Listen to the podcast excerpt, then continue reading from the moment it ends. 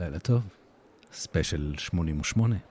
חוגגים 50 שנה לאלבום האולפן השישי של פינק פלויד, מדל. כאן באולפן בשעתיים הקרובות אני רוני ורטהיימר, ואיתי דוקטור אריק טורזה, מרצה למוזיקה ותרבות.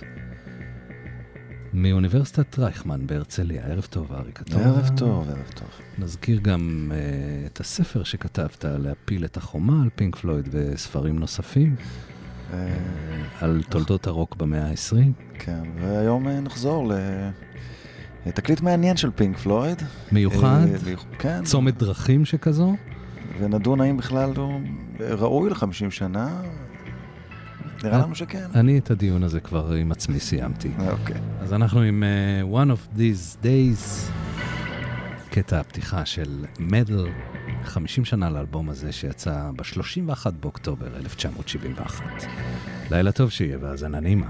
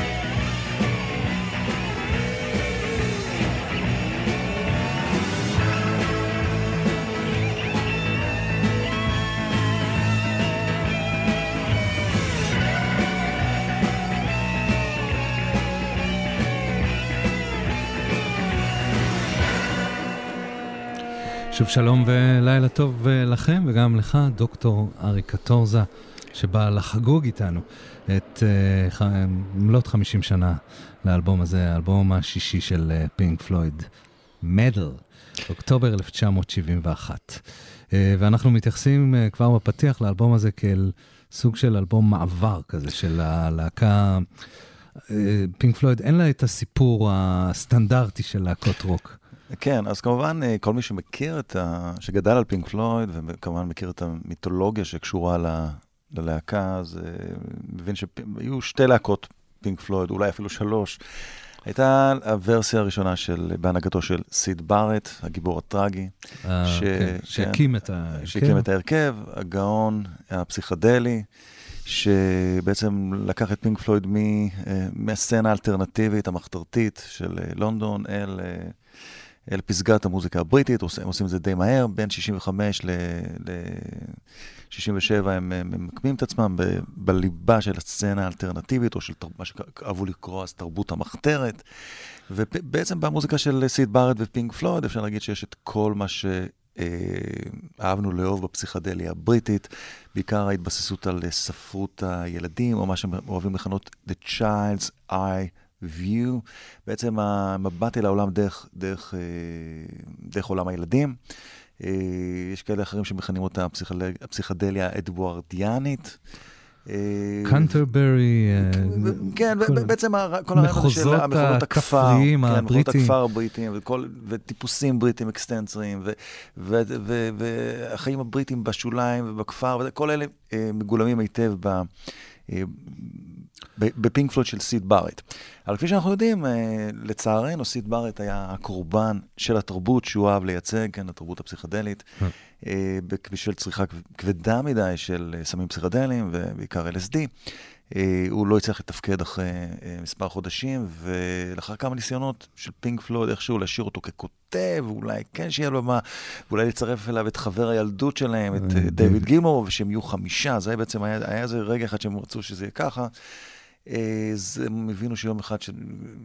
שזה לא יכול. זה די לא, מהר, זה לא, כן, זה די לא... מהר זה קרה, זו זה... ההתפכחות הזו. כן, הם התפכחו מהרעיון הזה, ובעצם יום אחד, ככה הסיפור מספר, שהם בדרך היו צריכים לאסוף אותו להופעה, והחליטו ש... למה? כן, זה, זה לא יעזור, בכל מקרה כבר לא, לא מתקשר עם הסביבה, והם נסעו להופעה ובעצם כך פיתו אותו. ואנחנו יודעים כמובן בהמשך שהפיטורים שה... שלו, הפכו להיות למוטיבציה, למיטב רבי המכר שלהם, בעיקר ל-The Dark Side of the Moon, The Wish You Were Here, ואפילו ל-The Wall. אה, ולכן, אבל וכמובן אנחנו מכירים את פינק פלויד, הסופר להקה, כן, משנות ה-70, מאוד מצליחה ומאוד מדוברת ומאוד uh, מוערכת, אבל הס... הדרך אל הפסגה הזאת, אחרי אה, הפיטורין של אה, סיד בארט, לא, כן, לא היו כל כך... אה, אה, קלים. אנחנו ננסה הערב אה, לטעום קצת מכל העולמות האלה שהביאו את הצליל של פינק פלויד למקום שבו מדל אה, יצא לפני 50 שנה. אז אנחנו נתחיל עם 67, נכון? The Piper of the Gates of Dawn, וזה הצליל שמאפיין את הפסיכדליה הפינק פלוידית בראשית דרכה.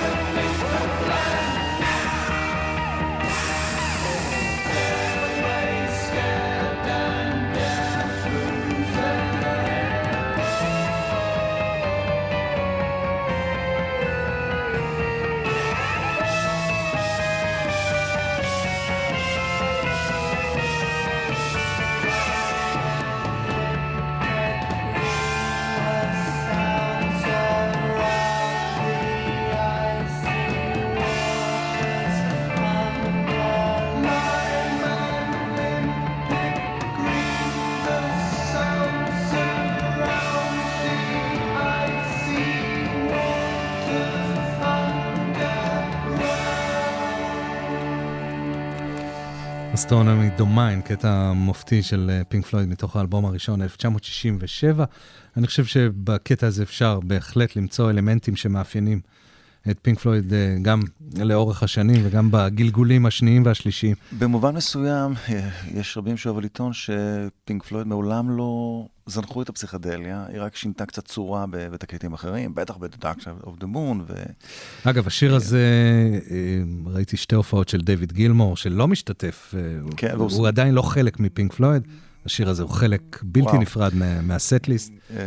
אוקיי, מעניין. ופה בעצם, כן, זה, זה ממש הסאונד של סיד בארט ופינק פלויד בתחילת הדרך שלהם.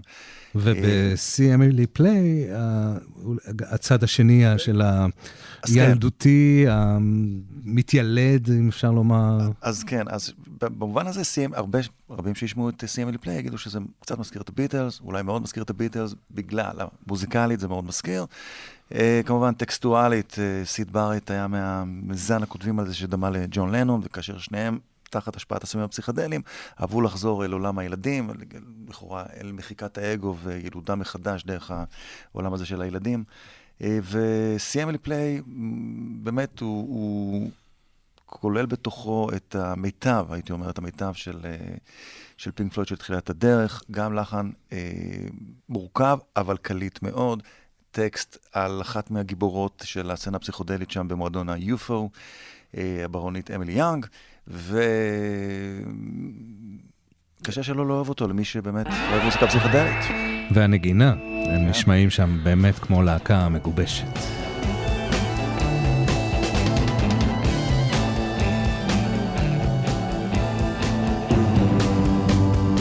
Emily tries but misunderstands Often inclined to borrow somebody's dreams till tomorrow.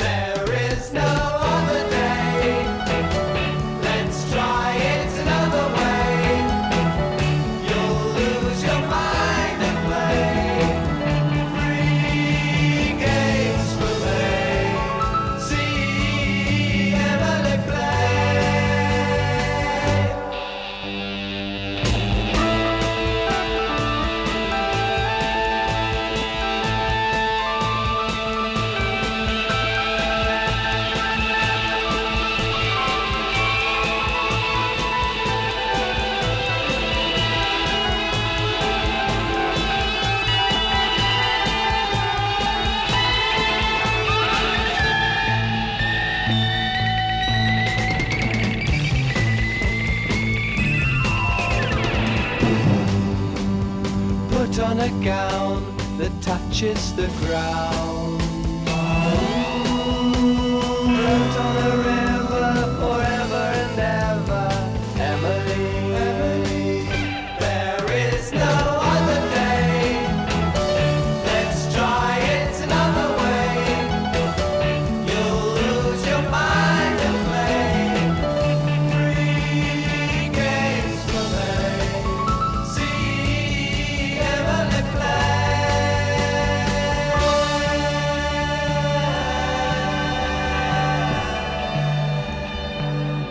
זה הסינגל השני שהוציאו פינק פלויד ב-1967, ולמעשה השיר הזה לא נכלל באלבום. כן, שני רק- הסינגלים הראשונים לא נכללו באלבום, בין היתר מאחר שהייתה תקופה לעיתים, להקות הרוק לא, באמת לא כללו את הסינגלים, כי זה נחשב לסוג של הונאת קהל. אה, וחבל, האמת שלא נכללו באלבום, שני, שני הסינגלים הראשונים היו מעולים. השלמות באוספים אה, אחר כך, כן. אבל אה, בכל מקרה, גם הסינגלים וגם האלבום הגיע ל top 10, ולכן הם, זה ביסס אותם כלהקה מאוד מדוברת ומאוד מאוד מצליחה. אז זהו, שהם בעצם מתחילים מלב תעשיית המוזיקה, אפשר אפילו להגיד המיינסטרים, הם אמנם בועטים בממסד, אה, ב- off mainstream. off mainstream, אבל, אבל הם, הם חתומים ב-EMI, הם מקליטים ב Abbey Road, כן. עם, הטכנאי של הביטלס, נורמן סמית, שהופך להיות המפיק שלהם. פול מקארטני בא להציץ מה החבר'ה הצעירים עושים שם בהקלטות של סארג'נט פפר, סיפורים... אה, סיפור מפורסמים. אכן. אה, עכשיו, לצערנו, כאמור, אנחנו אה, מוציאים את סיד בארט מהסיפור הזה, ונשארים עם, ה, עם, עם הרביעייה שמרכיבה כן. את פינק פלויד, עם, אז יפה. עם אז דיוויד עכשיו- גילמור. אז, אז עכשיו, זה לא שכאשר סיד בארט אה, אה, מועזב, הכל אה, הולך חלק, כן? הם בעצם אה, נכנסים לשלב אה, של, אה, הייתי אומר... אה, חיפוש. צמיח, כן, חיפוש וצמיחה מחדש. וזה מה שמעניין, אה, אני חושב, ב, ב, ב, ושונה בהיסטוריה של, של פינק פלויד. כן, מלהקה, שמתחילה. בבום. למרות אה, שגם להקות אחרות שינו הרכבים, ו... אבל פה אה, השתנה, כל התפיסת העולם השתנתה. אז כן, קודם כל, התקליט השני, Secret, זה נחשב, אומנם בבריטניה, הוא- באנגליה הוא מצליח, אבל יחסית, אבל באמריקה ממש לא מחזיקים ממנו, הוא קבל ביקורות מאוד לא מחמיאות ב Rolling Stone למשל. אה, ו... והאמת שגם גם התקליט הבא, זאת אומרת, Ummagumma, לא בדיוק, אה, זה לא בדיוק נתפס היום כאיזה קלאסיקה בעיני, אבל, ברוח התקופה. אבל פינק פלויד נכנסים פה לאלמנט, אם שמענו שני קטעי אולפן אה, מוקלטים וערוכים היטב, אנחנו אה, נכנסים פה גם לעניין של הופעות חיות, ויש משמעות גדולה להופעות האלה בהתפתחות של הצליל אני, של ההרכב המאוחר אני חושב פלויד. שכן, אגב, אני חושב שאפילו יותר מההופעות, אה, הרעיון הזה שבעצם הם לא מגדירים לעצמם מה הם בדיוק רוצים, הם מתנסים בכל מיני דברים, וזה מאוד עוזר להם. אה, אחד הדברים שהם מתנסים זה באמת אה, אה, פסקולים של סרטים. ו... ואני חושב שבסופו של דבר, כל מה שהם למדו והכירו בפסיכדליה, יחד עם העולם הזה של פסקולי הסרטים, יחד עם השילוב הזה של אה, הטכנולוגיה שהם הולכים, העולם הטכנולוגי שהם הולכים אליו יותר ויותר, סינתסייזרים כמובן, כן, כן, בהחלט, אפקטים. אה, ארבעה ערוצים, כן, מ- משמונה ערוצים, מארבעה ערוצים לשמונה ערוצים, ל-16 ו-24 ערוצים. שלא יודעים שובע, כן, התקופה הזאת של... אגב, בימינו 24 ערוצים זה כלום, כן? זאת אומרת, אתה רק מתחיל את ההקלטה.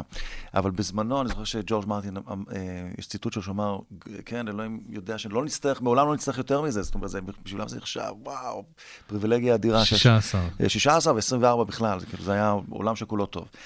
אה, אבל עדיין הם להקה שמנגנת לייב, הם מופיעים הרבה מאוד בקולג'ים, אוניברסיטאות, נכון. ב- בעיקר באנגליה וגם במקומות אחרים באירופה ובארצות הברית. כן, אה, ו- ו- ו- ופה, אגב, אה, אני חושב שדווקא בשלב הזה, אגב, בארצות הברית גם לא ממש יודעים איך לשווק אותם. הם באמת, כפי שאמרת, מופיעים בקולג'ים, אז הם מעין להקת אה, קולג'ים כזאת, מחתרת, אלטרנטיבית, לא בדיוק ידעו להגדיר את זה, ולכן גם הם לא מקודמים כמו שהיו רוצים להיות מקודמים. ו- אבל בשלב הזה הם, הם מנסים להשיג את הצליל המאוד אה, ספציפי שלהם, שמהר מאוד יכנו אותו ספייס רוק. אה, שהוא, כן, ייקח זמן עד שידביקו אותם לה, את, את התווית הזאת של הרוק המתקדם, של הפרוגרסיב, ואני חושב ש-set a control to the heart of the sun מתוך אומגומה הוא דוגמה טובה ל, לרגע הזה שבו הם, הם מתחילים לקבל, כן, להתעצב ולקבל את הצליל שלהם. אה, וזה כאמור. הקלטה מהופעה חיה, האלבום שיצא בנובמבר 69, אלבום כפול, אומה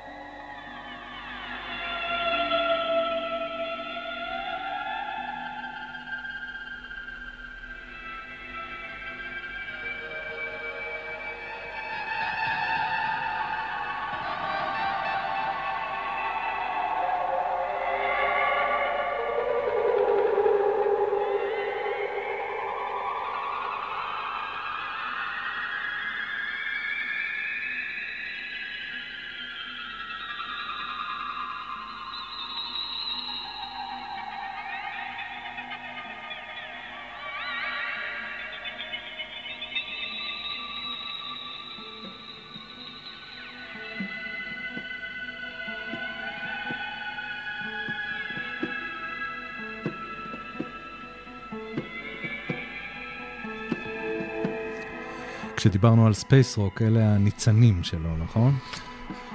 כן, אני חושב שכאן הם, אה, זה בדיוק ה... בעידן הפוסט-פסיכדלי לכאורה, למרות שכפי שאמרתי, אולי מעולם לא נטשו אותו, אה, שם הם הולכים, כן, לחבר את השירים, זה אף פעם לא רק מילים ולחן, אלא עולם שלם של צלילים אצל פינק פלויד, תמיד היה.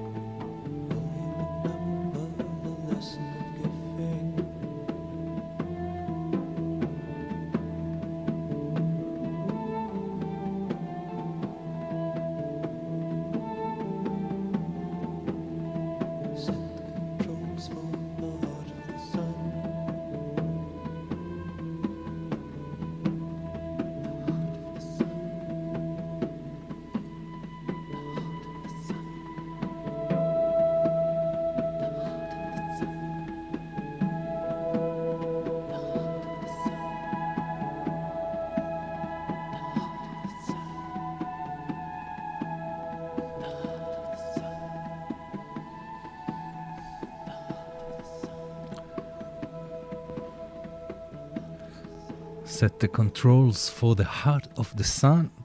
זה גם שיר שהופיע באלבום הראשון ומקבל כאן את הגרסה הבימתית שלו באומה גומה.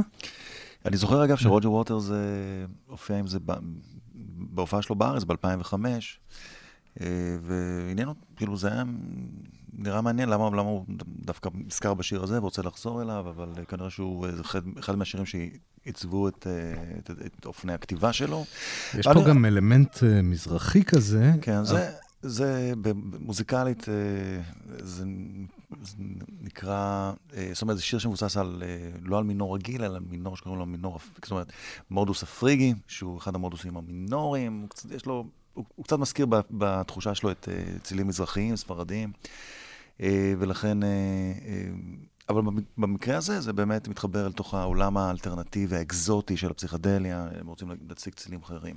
מה שכן בולט ברצועה הזאת, זה באמת כמה רוג'ר ווטרס אה, תמיד היה זקוק לחברים שלו, כדי ליצ... באמת ליצור עניין. אה, בשירים שלו, וזה בהחלט אה, בולט בשיר הזה. מה שעוד בא לידי ביטוי לטעמי באלבום הזה ובהופעות החיות, זה האלמנט של הזמן.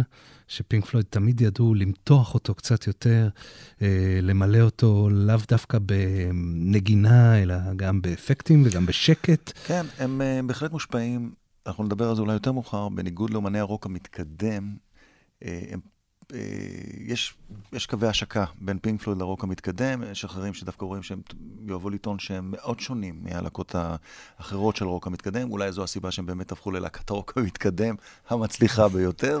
כן. אה, ו... אה, אבל אין ספק שהרעיון הזה של מה שמכנים מוזיקה קונקרטית, musique concrète, השימוש באפקטים, בסרטי הקלטה, בסינתסייזרים, ברעשים, אה, הוא מאוד בולט ביצירה שלהם, וכמו שהוא בולט אצל אה, מלחינים אה, קלאסיים מודרניים. אנחנו כמובן עוד נגיע אליו בהמשך, בהתייחס לאלבום שצאתו כן. אנחנו חוגגים, מדל, שיצא לפני 50 שנה.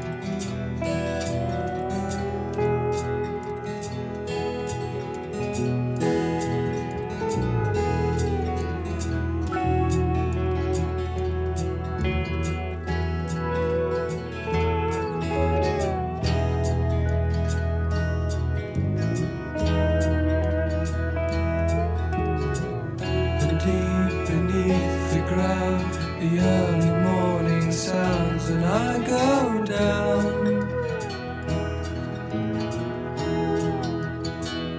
Sleepy time, and I lie with my love by my side, and she's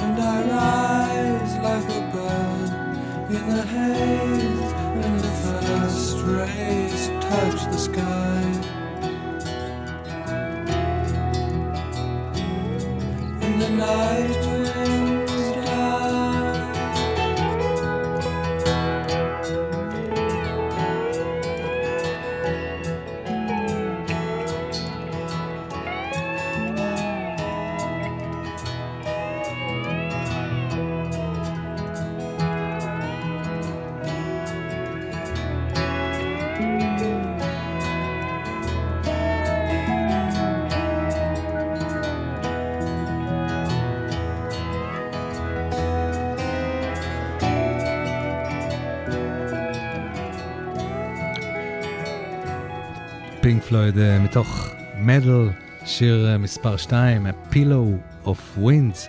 אה, דוגמה נהדרת למה האלבום הזה יכול לבלבל את המאזין שלא מכיר היטב את היצירה של פינק פלויד, כי עם הקטע שפתחנו איתו גם את התוכנית וגם קטע שפותח את האלבום One of These Days, יש בו איזושהי אנרגיה אלקטרונית. חדשנית כזאת. כן, איזה מסוג של פלשבק שהיה יכול להיות גם ב-The Dark Side of the Moon, בהרבה מאוד מובנים, זה כאילו, זה כמו האב ה- טוב, כבר, האח הגדול. כבר כן, אמרנו. שהאלבום הזה הוא הכנה ל Dark Side of the Moon.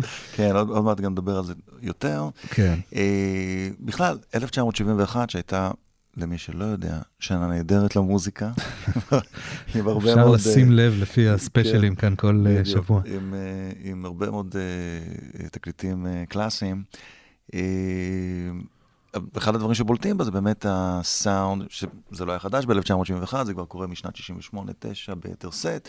הסאונד של, גם של הקאנטרי רוק וגם של הפולק, ואפשר לראות את זה אצל, כמובן, בהצלחה של ג'וני מיטשל, ואפשר לראות את זה אצל ניל יאנג, שהופך להיות ליוצר מאוד מרכזי במוזיקה האמריקנית. וכמובן אצל לד זפלין 3, כן, לד זפלין שנוסעים לווילס שם ל- לכתוב את התקליט האקוסטי שלהם, את לד זפלין 3. מהמם. אה, אפשר לראות את זה בכל מקום, וכמובן גם אצל פינק פלויד. זה, זה כבר, יש לזה את הניצנים כבר ב-Atom Art Mother, בצד השני שלו, בצד השני של, ה, אה, של התקליט, לא, כן, עם שירים כמו ו- ואחרים, שאולי יהיה לנו זמן ונשמע משהו מהם.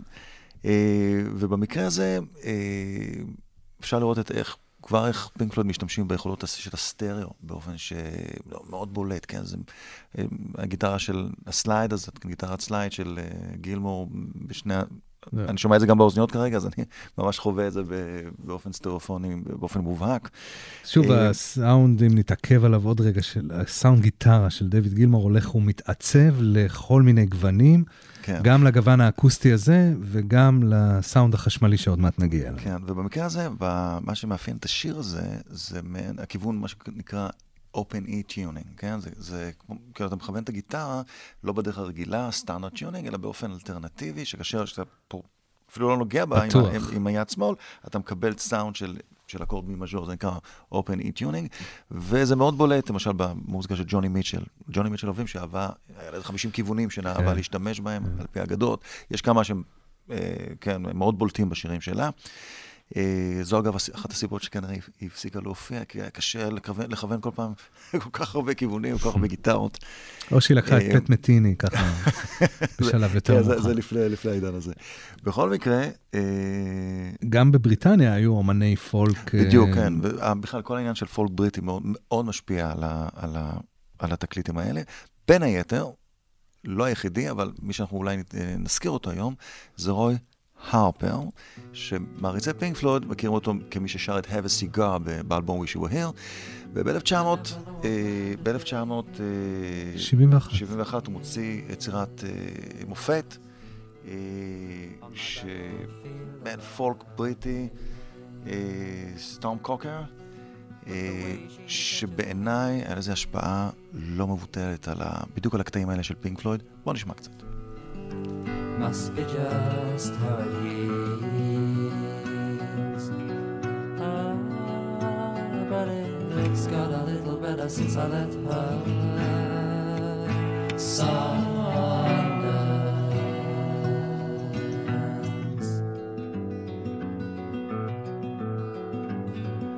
I never know what time of year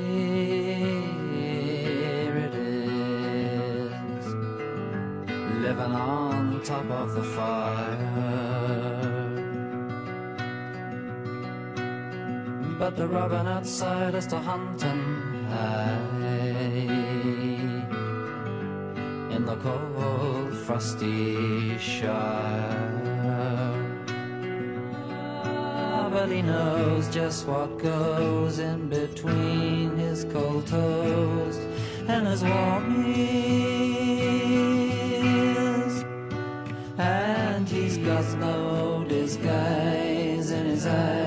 For his lover she nears.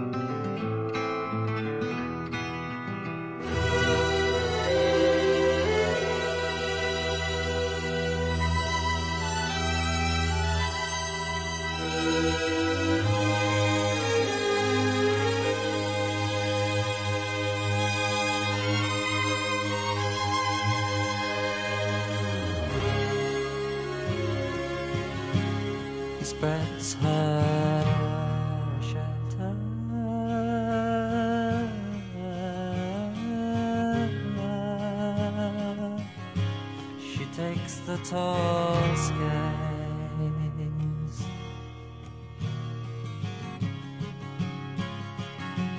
As they helter skelter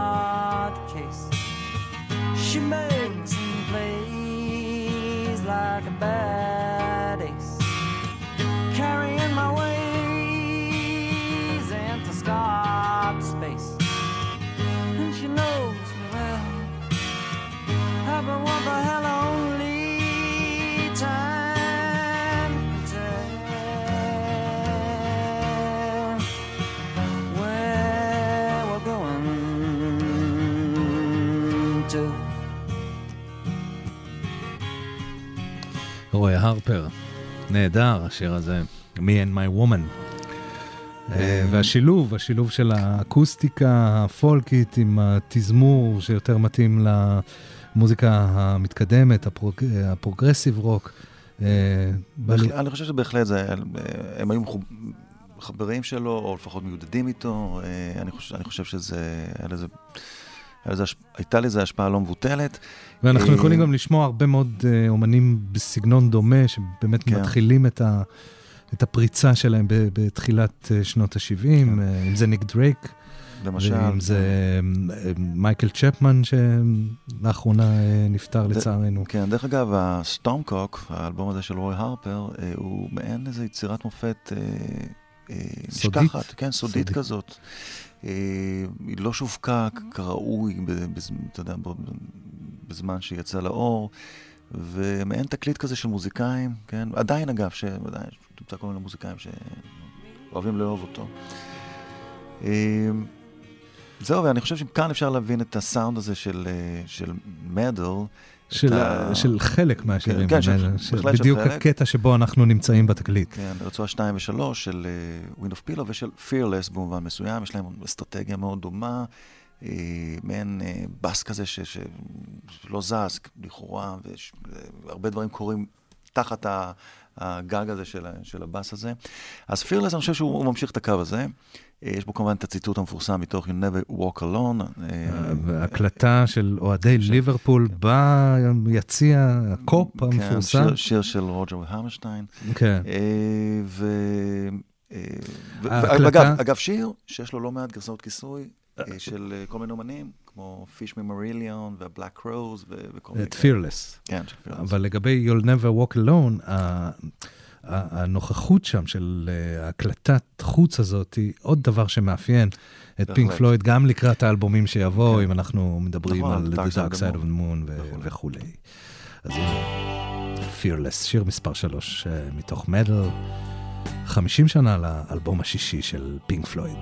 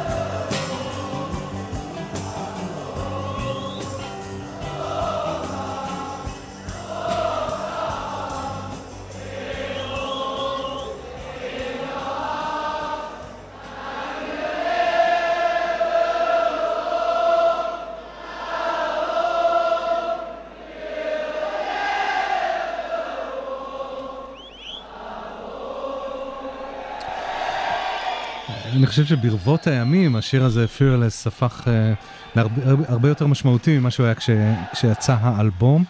אה, אנחנו לקראת סיום השעה הראשונה, ספיישל 50 שנה לאלבום Meddle עם דוקטור ארי קטורזה, סיכום ביניים. כן. אה, אז היה לנו פתיח שהוא מאוד אנרגטי, אה, טכנולוגי. טכנולוגי, אלקטרוני. היו ואז- לנו שני שירים יותר, השיר השני אקוסטי כן. לגמרי. וגם וה- זה פחות או יותר, הוא לא מתרחק אקוסטי מאוד. עם נגיעות חשמליות, אה, סאונד שמאוד מאפיין את תחילת ה-70's. אבל אפשר להגיד ש... אה, כל מה שעושה לפחות דיוויד גילמור בשלב הזה, גם, גם האחרים, כן, אבל אה, אצל דיוויד גילמור, גילמור זה מאוד בולט. כל, למשל, הנגינת סלייד הזאת, גיטרת סלייד, כן, שיש בשני השירים האחרונים, וגם בהקשר הראשון, בעצם בשלושת, בשלושת הקטעים האלה, ברצועה הראשונה זה עם, כמובן עם, אה, עם drive, עם distortion, אה, כל אלה ייכנסו ב- ל-Dark Side of the Moon. זה מאוד יפה גם את ה-Dark Side את ה- את הסאונד. שאנחנו מכירים של פינק פלויד. אה, כאן זה- כבר מתחיל להיבנות. שילך ויתעצם בשעה השנייה, שבה נגיע גם ליצירה, היצירה, הצד השני של מדל, היצירה אקו, אבל יש לנו עוד כמה שירים בדרך, ויש לנו גרסת כיסוי לפירלס לסיום השעה הזאת. ואלה ה... הופעה חיה של אה, Fish. של Fish, אוקיי. Marillion, אתה זוכר אותם? אז אנחנו כאמור אה, מסיימים שעה ראשונה. ומיד אה, נמשיך לשעה השנייה, ספיישל 50 שנה, לאלבום Meddle של פינק פלויד.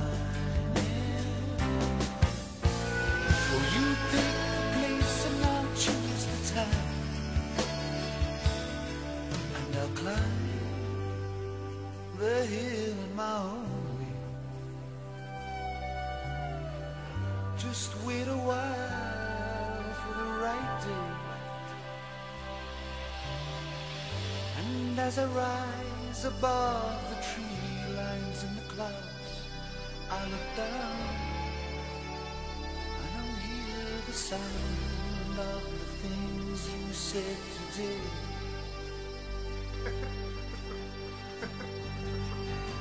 Cause I'm feeling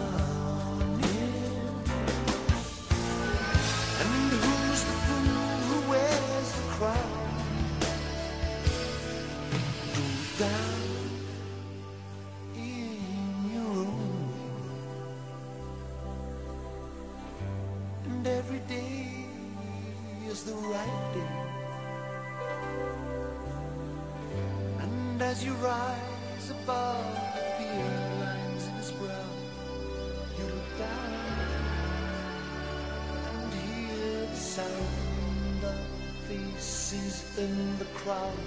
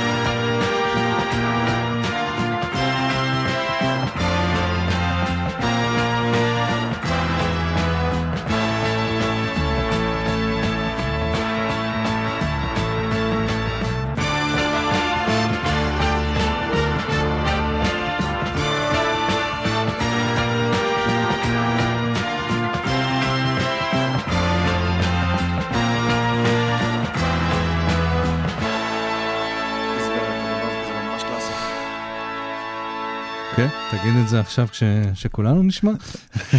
כן, אה, שעה שנייה של אה, ספיישל 50 שנה לאלבום Meddle של אה, פינק פלויד. אנחנו כאן באולפן, דוקטור ארי קטורזה, מה- מאוניברסיטת רייכמן אה, בהרצליה, מרצה למוזיקה ותרבות, אני רוני ורטהיימר. שעה שנייה שנפתחת עם האלבום הקודם, האלבום החמישי של אה, פינק כן, פלויד. הצד השני של Atom Heart Mother. כן, אה, אז פה עוד, אולי- אולי עוד יש- אלבום אה, מאוד אה, אה, לא הומוגני, אטום הארט מאדר, כן.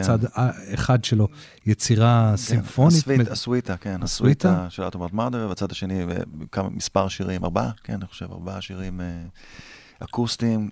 אה, בעיניי. יפהפיים, אגב. שירים, שירים. אה, בוא, נדבר אז- רגע על היכולת של פינק פלויד להלחין שירים בעידן החדש שאחרי אולי- סיד בארט. אז אולי נלך שנייה ל- ל- לסוף של העניין. אוקיי. אה, כאשר, בשנת 76-7, כאשר הפאנק מגיע, אה, הוא בעצם אה, עושה משהו שמעולם לא קרה בצורה כזאת בתולדות המוזיקה, לפחות מוזיקת הרוק, הוא פשוט משמיד את מה שהם אהבו לכנות פרוגרסיב רוק, או רוק, את הרוק המתקדם. בשנת 77 כבר לא יפה, או לא נאה לאדם להגיד שהוא עושה רוק מתקדם, אוקיי? זה כל, ההתקפה כל כך ברוטלית, שזה אה, פשוט מחסל את הז'אנר. למשל, בניגוד, בניגוד למטאל, שממשיך ו, והופך להיות אפילו גדול יותר בשנות ה-80, הרוק המתקדם נעלם ונמחק מן המפה, אה, למעט באמת בשוליים של השוליים. ב- לאחר שעשור הוא היה מאוד בולט ומאוד דומיננטי ומאוד מצליח אה, מסחרית ואומנותית. אה, והשאלה למה דווקא פינק פלויד אה, צולחים את, ה, את המתקפה הזאת של הפאנק, אגב, יחד איתם גם חברי ג'נסיס, יוצ- יוצאים בשלום מה, מהמתקפה הזאת, ואני חושב שלמרות הכל, למרות אה, מה שדיברנו על המוזיקה הקונקרטית והשילוב של, כן, של הפסקול, פסקולים, מוזיקה, מוזיקה לסרטים וה, והעידן הפסיכדלי וכולי וכולי, בסופו של דבר הם כתבו שירים. והם כתבו לחנים, הם כתבו מילים, ואפשר לי- אפשר ליהנות מזה גם כאשר השירים הם מאוד אקוסטיים, אה, וכמובן גם בתוך ההפקות המוזיקליות שלהם. וזאת גם ההזדמנות אה, להזכיר, חוץ מרוג'ר ווטרס ודייוויד גילמור, שכבר אה, זכו כאן ללא מעט אזכורים, את ניק מייסון המתופף. ריצ'רד רייט, כן, ריק רייט הקלידן, שהוא. זה שכתב את השיר שמענו Summer '68. אז זהו, אז אגב, רוג'ר ווטרס אה, סיפר בריאיון ב-2003 ש, אה, שהוא מאוד קיווה כל השנים שהוא יקבל עוד פעם אה, מהלכי אקורדים מריק רייט, כי הוא תמיד הביא מהלכי אקורדים מאוד מעניינים. אחת הדוגמאות המפורסמות כמובן, או שתיים, אחת מהן זה, זה, זה Us and Them ב-The Dark Side of the Moon, ו-The Great Gig in the Sky כמובן, שזה קטעים Mhm. שבאו מעולמו של ריק רייט. אבל ריק רייט, ואז הוא אמר, כן, הוא העדיף לקחת את זה לכל מיני תקליטי סולו שלו שאף אחד לא שמע עליהם. יש משהו בזה, יש משהו בזה. אני חושב שבאותה תקופה, עד, אולי עד, עד You Were Here זה עובד uh, יפה.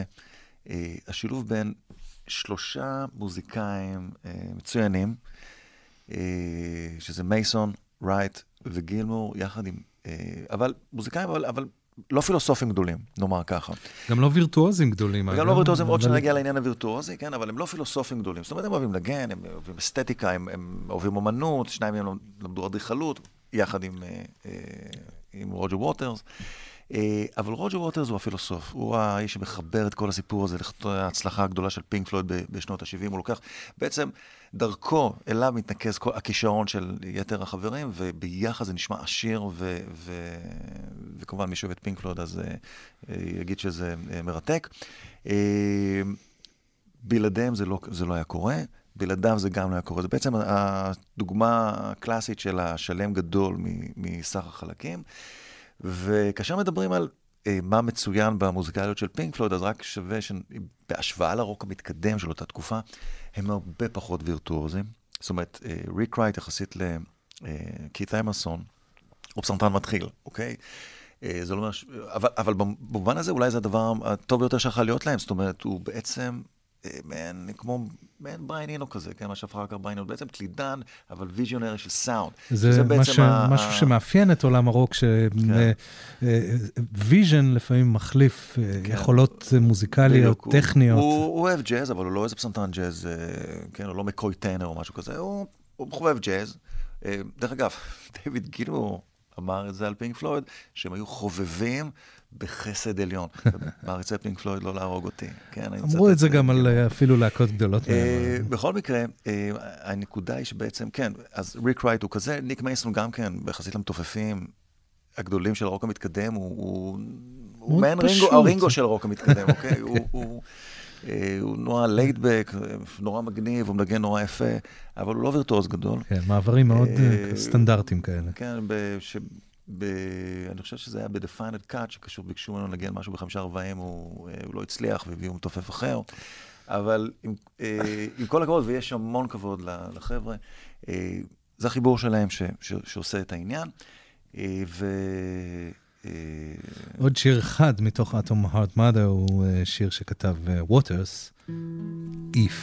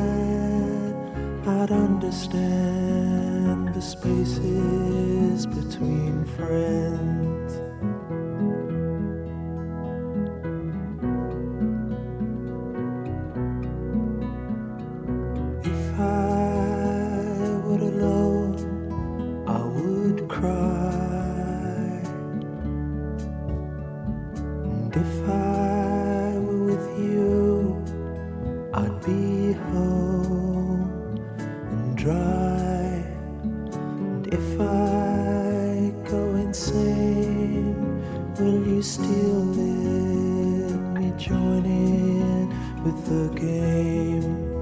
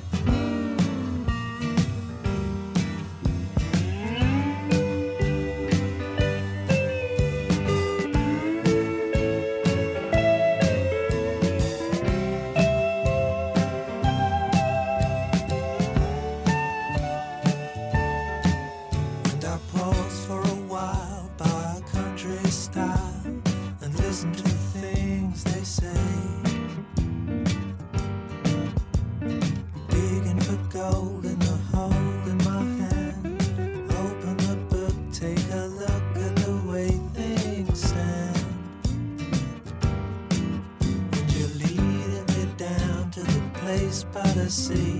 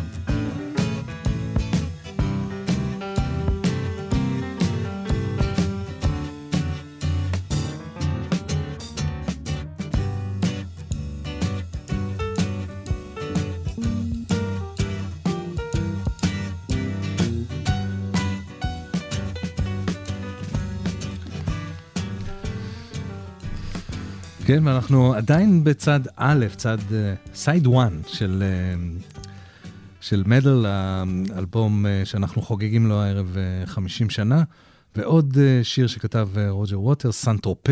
שנשמע. כמו, שנשמע כמו אה, אחד מקטעי הפוסט פינק פלויד של סיד בארט, הדמואים שלו, הניסיונות שלו בעצם ל- זאת אומרת, להקליט שירים. שוב, זה שיר שמאפיין את, ה, תקופת המעבר. את המעבר של האלבום הזה, הקדימון ל Dark Side of the Moon, שתכף נשמע במלואו.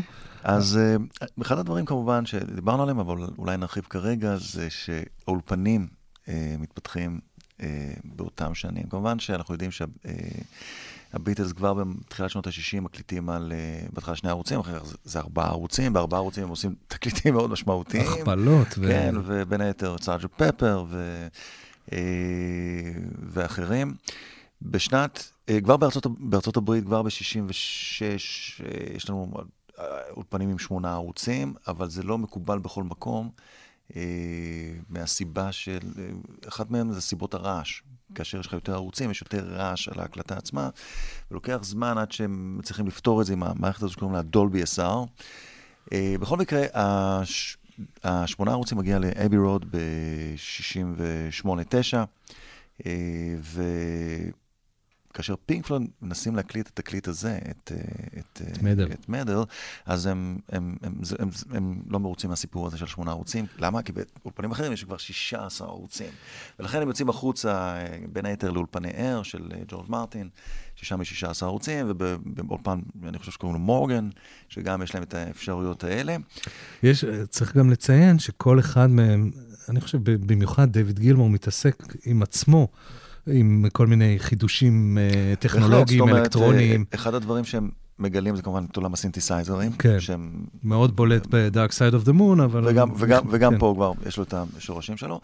כל העניין של לופים של טייפ, אוקיי? שמי שמכיר את זה ב-The Dark Side of the Moon, את אה, לולת הקופה הרושמת של מאני, כן. אז כמובן הם יוצרים את זה בעצמם, זה לא איזה, מגיע מאיזה ספרייה, כן? הם יוצרים את זה בעצמם, ודרך אה, אה, לופים וסרטי הקלטה שהם אה, יוצרים את זה. ולכן בכלל, כל העולם, העיסוק של אה, פינק פלויד, של חברי פינק פלויד בעולם הטכנולוגי הוא אה, אה, מתחיל, הייתי, הייתי אומר, ממשיך, ואולי אפילו מת, מתגבר ב, אה, בתקליט הזה. ובין לבין הם אה, אה, עסוקים גם בלהקליט, אה, מוזיקה לסרט, כן, סרט צרפתי, Obscured By by Cloud. Clouds. אה, בוא נשמע משהו. נשמע את אה, שיר הנושא, אם אה, אפשר אה, לקרוא לו שיר. אה, אבל הם מביאים לסרטים שלהם את כל האיכויות ה... או בוא נגיד, מהסרטים הרבה פעמים לוקחים רעיונות אל תוך התקליטים. כן. ולהפך.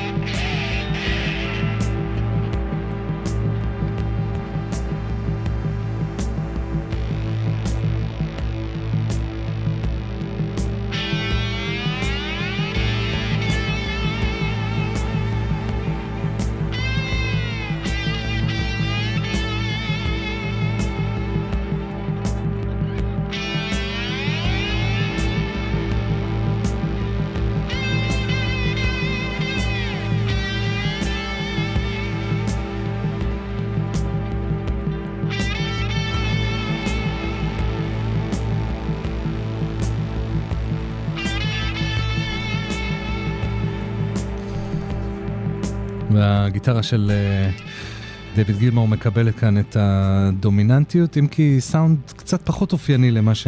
כן, לא, יש, את, יש. האפקט, את הרעיון, המון reverb ו delay, לכדי יצירת הצליל החללי הזה, שיזהה אותו גם, יזוהה איתו ב-The Dark Side of the Moon.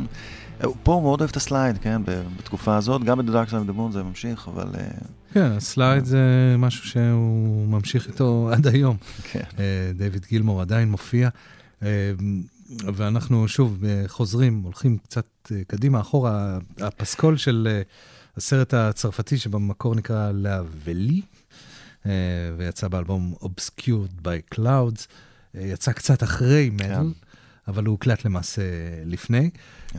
ולפני שנגיע לאקוז ולצד השני של Meddle, Meddle שיסיים את התוכנית שלנו, עוד שיר אחד שמתחבר ל San Tropez הקודם, אה, שיר על כלב, שעונה לשם שיימוס. כן, של אה, סטיב מריוט, שידוע בתור הסולן המאוד מגניב של להק- להקה שקראו לה Small Faces, בתקופה הזאת כבר ב Humble Pie, והסיפור מספר שדייוויד גילמור עשה בייביסיטן לכלב הזה, והביא אותו לאולפן, והקליט אותו, אה, הוא השתתף בהקלטות. לכדי באמת רצועה שהיא אה, גחמה אחת אה, שלמה של של החברים, אבל גם את זה צריך לפעמים כנראה. אבל ההקלטה של הנביחות של הכלב, או של חיות בכלל, יופיעו בהמשך הדרך. יגיעו גם באלבום Animals כמובן. Dog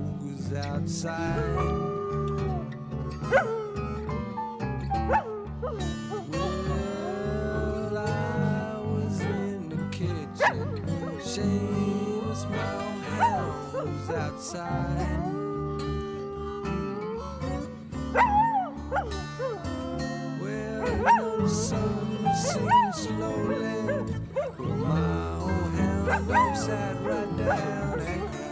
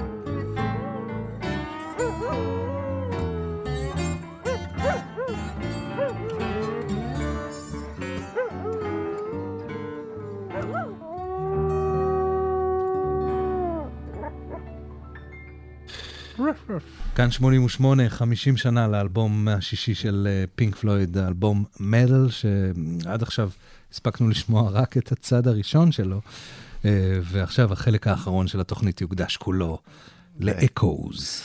אוקיי, אז אה, אני חושב שבכל המובנים, אה, טקסטואלית, מוזיקלית, אה, כמובן טכנולוגית, אקוז הוא קדימון מאוד משמעותי אה, ל-The Dark Side of the Moon, כמובן לכל, פחות או יותר לכל מה שפינק פלויד יעשו בשנות ה-70. למה טקסטואלית? אני חושב שרוג'ר ווטרס בעצמו אמר, כן, שזה היה בעצם הפעם הראשונה שהוא... אה, ורואים את זה אגב בהשוואה לשירים האחרים בתקליט הזה, שהם מתעסקים בטבע, בתחושות אישיות, במין סוג של אווירה כזאת שהם מנסים לתפוס את הרגע. באקוז כבר הוא, אה, הוא בעצם הוא מתחיל להביט על אה, אנשים, על החברה שלו, בעיקר על החברה האנגלית, על הדור שלו. על, על מה הוא מביט בחברה האנגלית, זה על הקיפאון האנגלי, כן? העובדה הזאת ששני אנשים עוברים ברחוב וקשה להם לתקשר אחד עם השני. והדברים האלה בהמשך התגלגלו לכדי הרעיון שלו בעצם לכתוב תקליט שהוא תקליט של דור, כן? שזה יהיה The Dark Side of the Moon, בעצם שיתעד את הדור הפוסט-סיקסטיזי בדרך שלו לעצמאות, ואיך הוא, הדור הזה בעצם רוצה לחיות את החיים שלו ולהגדיר אותם אה, חברתית. כאן כמובן כל הסיפור הוא בתוך יצירה אחת, אבל יצירה אחת מאוד משמעותית. אה, אני חושב שזה אחד מהטקסטים הטובים של, אה, של ווטרס, בכל הקריירה שלו.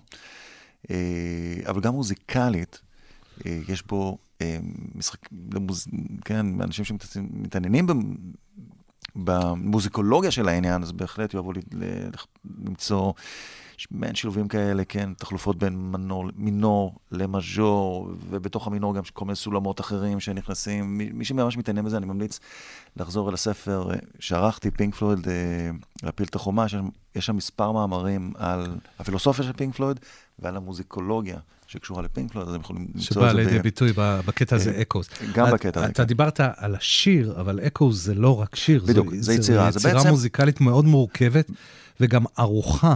כלומר, ויש פה עוד חידוש. יפה. דיברנו על הופעות ועל נגינה live.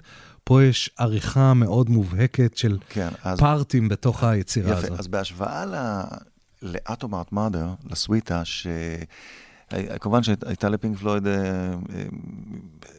דריסת רגל שם, אבל, אבל היה שם יוצר נוסף בשם רון גיסין, שכנראה אה, תרם מאוד לכל הסיפור שם, תרם אולי אפילו יותר שהם רצו שיתרום, אה, ואולי זו הסיבה שהם גם לא כל כך מתחברים לזה בדיעבד. אקוז אה, הוא בהחלט אה, הם עשו את זה לבדם, והוא כולל בהחלט את, את, כל, ה, את כל המרכיבים ש, שדיברנו עליהם. זה מתחיל עם האוברטורה הזאת, שיש שאהבו לכנות אותה כאוברטורה, בוא נגיד המוטיב הבית-הובני ב, ביצירה הזאת. אה, זה מתחיל עם, כן, עם איזה משהו שהוא אה, לא ברור, אתה מנסה להבין מה, מה קורה שם, ואנחנו מגלים את ה...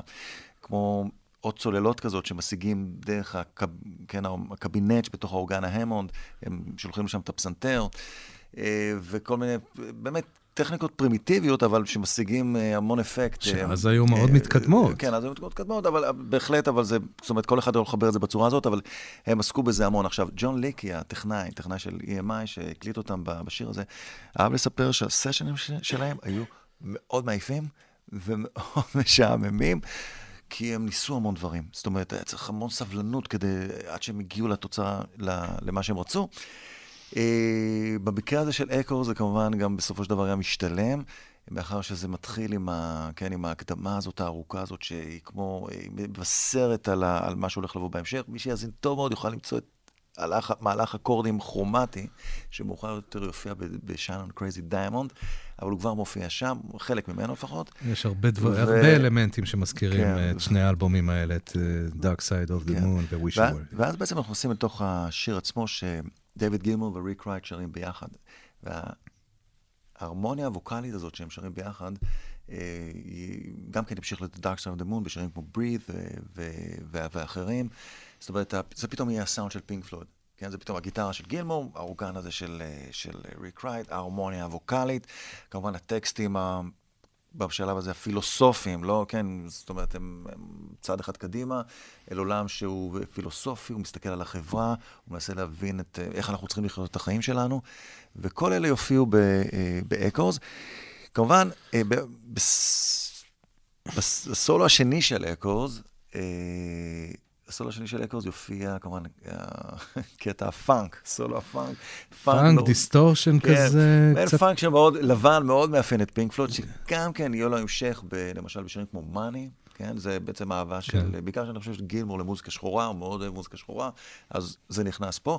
אבל זה, זה, זה מגיע כמובן, כמו שפינק פלויד אוהבים לנגן את זה, ובסופו של דבר אל תוך ה... כן, האוטרו של, ה, של היצירה הזאת, ו... אה, שבו הם אה, עובר משהו שהוא, אה, משהו שהם יכולים לנגן live, אבל הוא עדיין מאוד מתקדם. הזכרת, חוזר... נזכיר גם את הביצוע שלהם בהופעה בפומפיי. כן, ביצוע נהדר בעיניי לקטע הזה. לקטע הזה. ושוב פעם, רוק, מעין אלמנטים של רוק מתקדם. בכלל, יש שיגידו שהרי הרצועה הראשונה, One of these days, יש בה את מוטיב הרוח הזה, ככה היא מתחילה עם הרוח הזאת שמנשבת, ואקורס מסתיים עם, ה, עם הרוח הזה, אז, אז אולי גם שם יש את ה... יש כבר איזו מעגליות שתופיע גם בהמשך, והוא כבר מופיע כאן. בוא נתחיל אה, להאזין ליצירה הזאת, 23 אה, דקות ו-34 שניות. אנחנו ככה נרשה לעצמנו גם להיכנס באמצע ולהאיר את הערותינו. פינק פלויד, אקוז.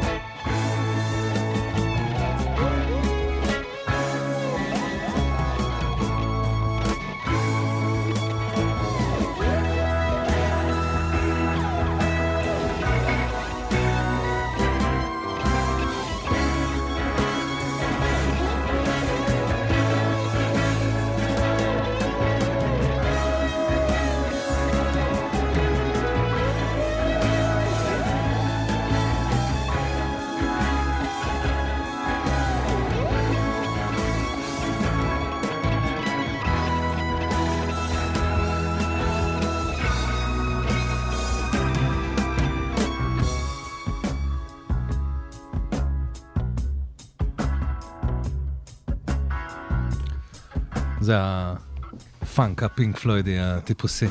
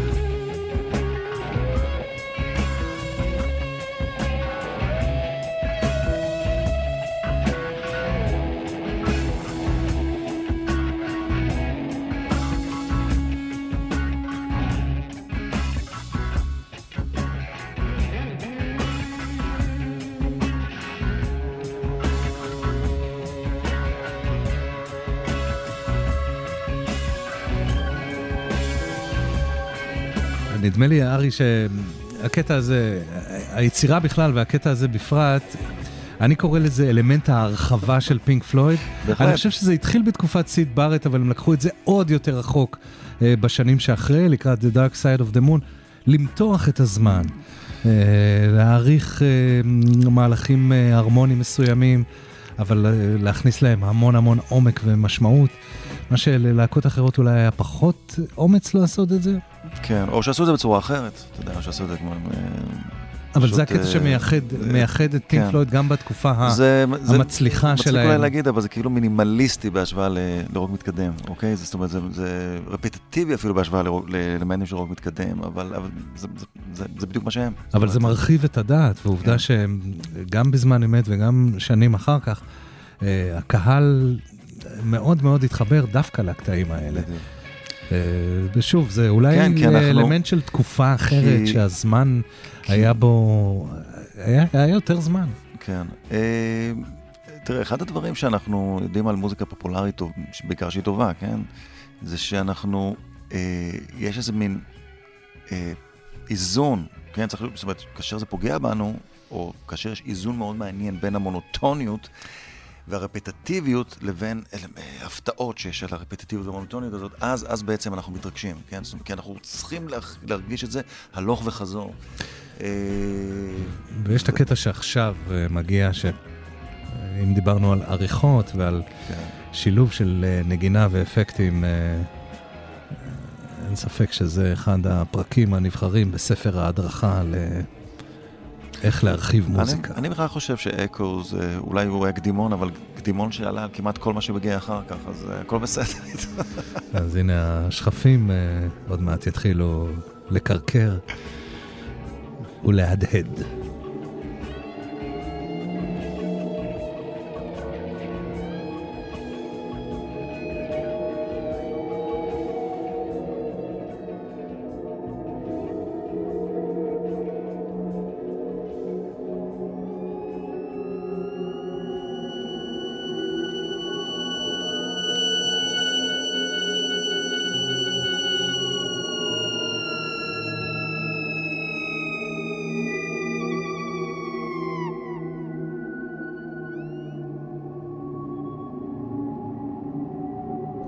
חזרנו פה לטשטוש הזה שהיה בהתחלה, באוברטורה של הקטע, שאתה לא יודע בדיוק איפה אתה נמצא, ובסולם אתה, ו- ו- ולאן זה מוביל, כן?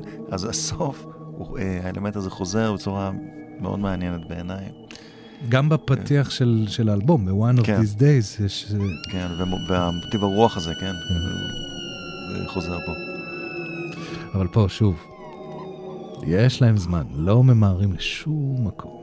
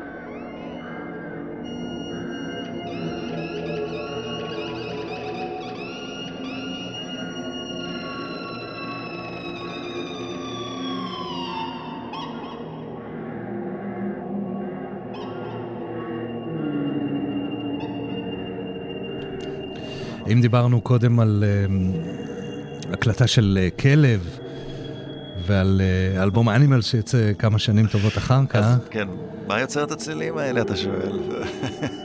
אז כנראה ש... אלה לא שכפים אמיתיים. לא, לא, זו הגיטרה של גילמור שמחוברת אה, באופן מאוד מסוים לאפקט הוואווה. אני לא בטוח שמישהו יכול לשחזר את האפקטים שפעלו שם בסשן הזה. בכל מקרה, רוני, אגב, אתה יודע מה שכחנו? נדבר על העטיפה. לא. שכחנו, לא שכחנו. אמ, עוד אמ, אחד מהמאפיינים של פינק פלויד ב- לאורך הדרך זה העטיפות של סטורם תורסגון. כן, היפנוסיס. אה, כן, אז פה במקרה הזה, האוזן הזאת, שהיא... אה, יש לך פה את העטיפה? כן, כן, אז... כן. אה, כן, האוזן הזאת שהיא אה, לא ברורה, כן, היא מתחת למים, והאם אנחנו אה, כן. מדברים על חוש הראייה, או חוש השמיעה, או... פסיכדליה, מה בדיוק האוזן הזאת רוצה להגיד לנו? אה, אה, יש אגב כל מיני הסברים, בין היתר, אני חוזר, מאמר של דותן בלייס על, אה, על העטיפות של פינק פלויד. זה מאוד מעניין, למי שמתעניין בדבר הזה, כן, בעניין של חיבור של מוזיקה ואומנות, אני ממליץ עליו, על המאמר הזה. בספר אה, בספר להפיל את החומה. כן.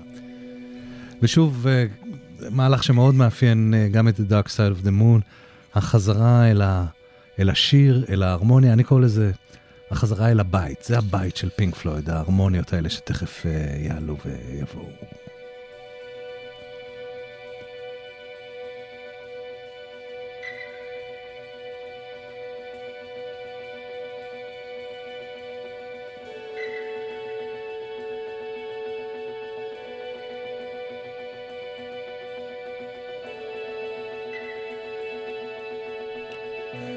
כן, אז הגיטרה הזאת... אה, הגיטרה הזאת שמאחורה נותנת כן, לנו אה, את ההתחלה של משחזר את הקצב. המוטיב של One of These Days, הרצועה שפותחת את, את האלבום. זה יחזור גם ב-The Dark Side of the Moon, ובגדול. או בדברים אחרים.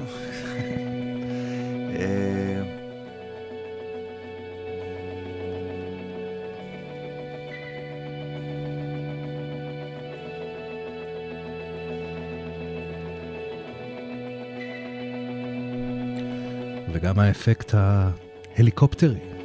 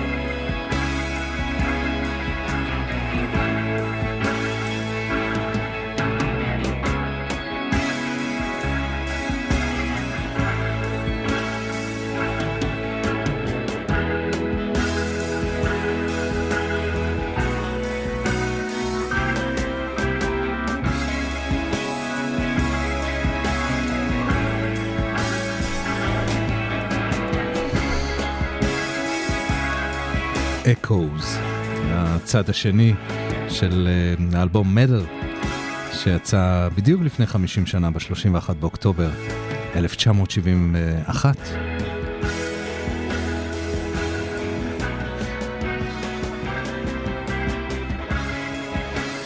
דוקטור אה, ארי קטורזה, מרצה למוזיקה ותרבות מהאוניברסיטת רייכמן בהרצליה.